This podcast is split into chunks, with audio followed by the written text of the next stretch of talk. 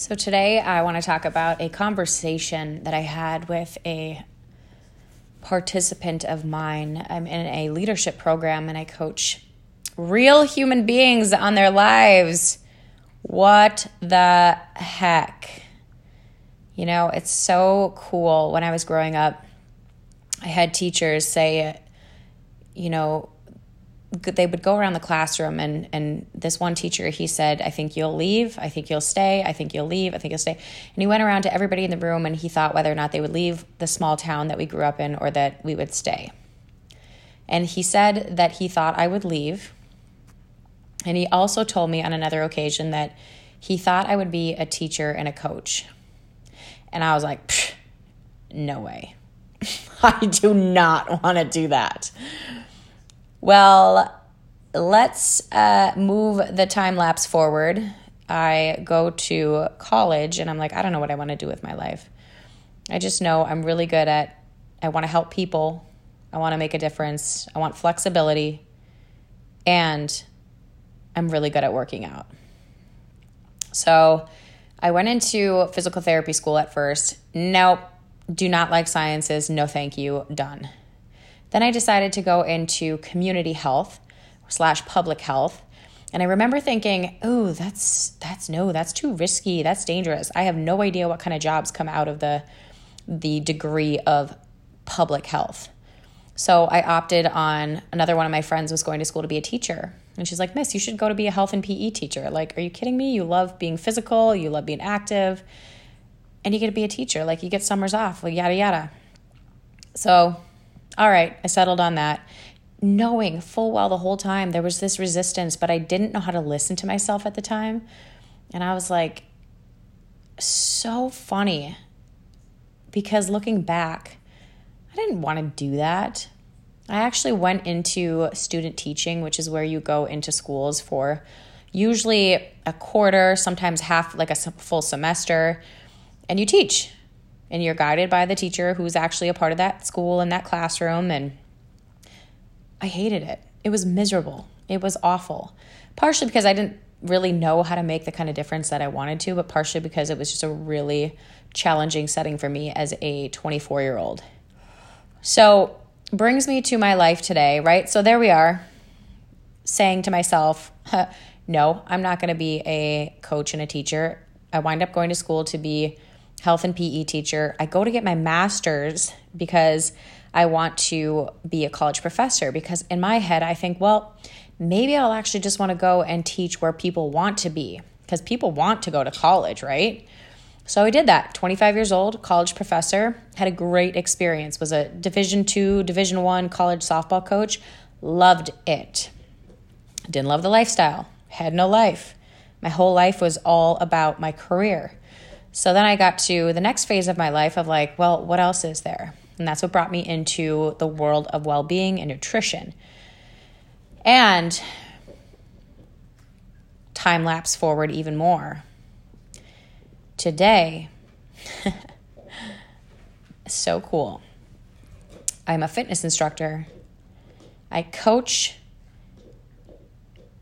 and I'm a personal trainer, and I love it. So I want to get to this conversation that I was in today with one of my participants. And he's just about to go into a conversation with somebody and he says, You know, I just get so in my head before I pick up the phone and I call people. And I'm really learning how to get out of my head and just be with the other person on the line. And I was like, This is brilliant because how many times do we get stopped in life because of what we think is on the other side of that phone? Or because of whatever fear comes up that's sitting in our head and whatever it is that we have as a story about every single person, by the way, which I have a story about everybody. Are you kidding me? There's not a single person I don't have a story about. So as I'm talking to him, it hits me, you know, you're never going to stop your internal dialogue. You're never going to be able to shut it off, right? Like, oh my gosh, as much as I would love to have an off switch, that's just not the way that our human brain works. And so I said to him, my self talk my brain is going every day. And when it goes off, now the difference is I notice it and I acknowledge it. And what I used to do in the past is I would try to push it away. And as I would try to push it away, it would show up even more raging, loud, angry, upset. And so I said to him, you know, go into your conversation today and I want you to just notice it and just be with it. Don't try to push it away. Don't make it wrong. Don't do anything other than notice it. And then when you notice it, that's the first sign of you having the acknowledgement to be able to be with it. And as you're just being with it, it's like it disappears. And what it gives space for is you being over there with that other person on the uh, on the other end of that line. And it was so powerful because I said, "Who do you want to be in this phone conversation? Like how do you want this phone conversation to go? How do you want it to feel when you're done? What is the experience like?" And it was so cool because he was talking about this gentleman that he's giving a call to who makes a huge, huge impact for African American men in the community and giving scholarships. And I just was so in awe that this human being was about to connect with another human being and speak about his greatness to him. And I said, What if you were that one person that will forever alter this man's life? and that he gets everything that he wants for himself.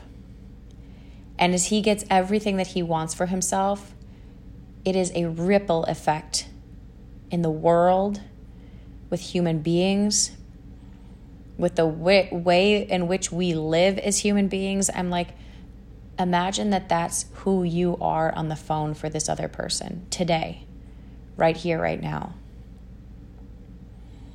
And he said, that would feel like accomplishment. It would feel like contribution. It would feel like connection. And as he's just sitting in what he's creating, I'm like moved to tears of how easy it is for us to be stopped by whatever shows up in our head every single day. And if we just look at what stops us and don't try to run from it for the first time, and instead we create who it is that we're going to be, what kind of difference we're going to make, it's like it totally alters your experience of yourself. And then I got thinking about how many times do we start something in life? We take a few actions, the actions feel amazing, we're inspired, we're lit up. And then all of a sudden we hit a roadblock, which is maybe something doesn't go the way we thought it would go. Or maybe somebody responds in a way we never expected them to respond. And all of a sudden it kind of it tarnishes us a little bit, right? It's like, ooh, that one hurt. Ooh, ouch, I don't like that. This isn't comfortable. This doesn't feel good. This is not what I expected. And before we know it, we stop taking actions around those things that we really want in life. And you know what the number one reason that people really stop taking those actions? They become resigned. They feel like they can't do it. They don't think that they're the one to actually fulfill on what it is that they want to fulfill on. And then they keep it to themselves. If you want to get lost in your own world, if you want to shut down all your projects and the things that you really care about, then keep it to yourself. If you want to actually make a difference in the world and you want to create new projects, you want to start a business, you want to get a new job, you want to go after that new relationship, then you better get comfortable being uncomfortable and sharing it with people. Because every time you share what's really there, right? Every time you share that that moment of inauthenticity that maybe I'm not the one, I can't do it. That's my Brita girl. that opens up a new space. So I invite you in your life, in your friendships, in your acquaintances, in your meeting of strangers, just share your heart out. Share what it is that you're up to. Share what it is that you're committed to. Share what it is that you think gets in your way about that thing that you're up to. And watch the wheels create momentum. It is profound, it is fun, and it is free.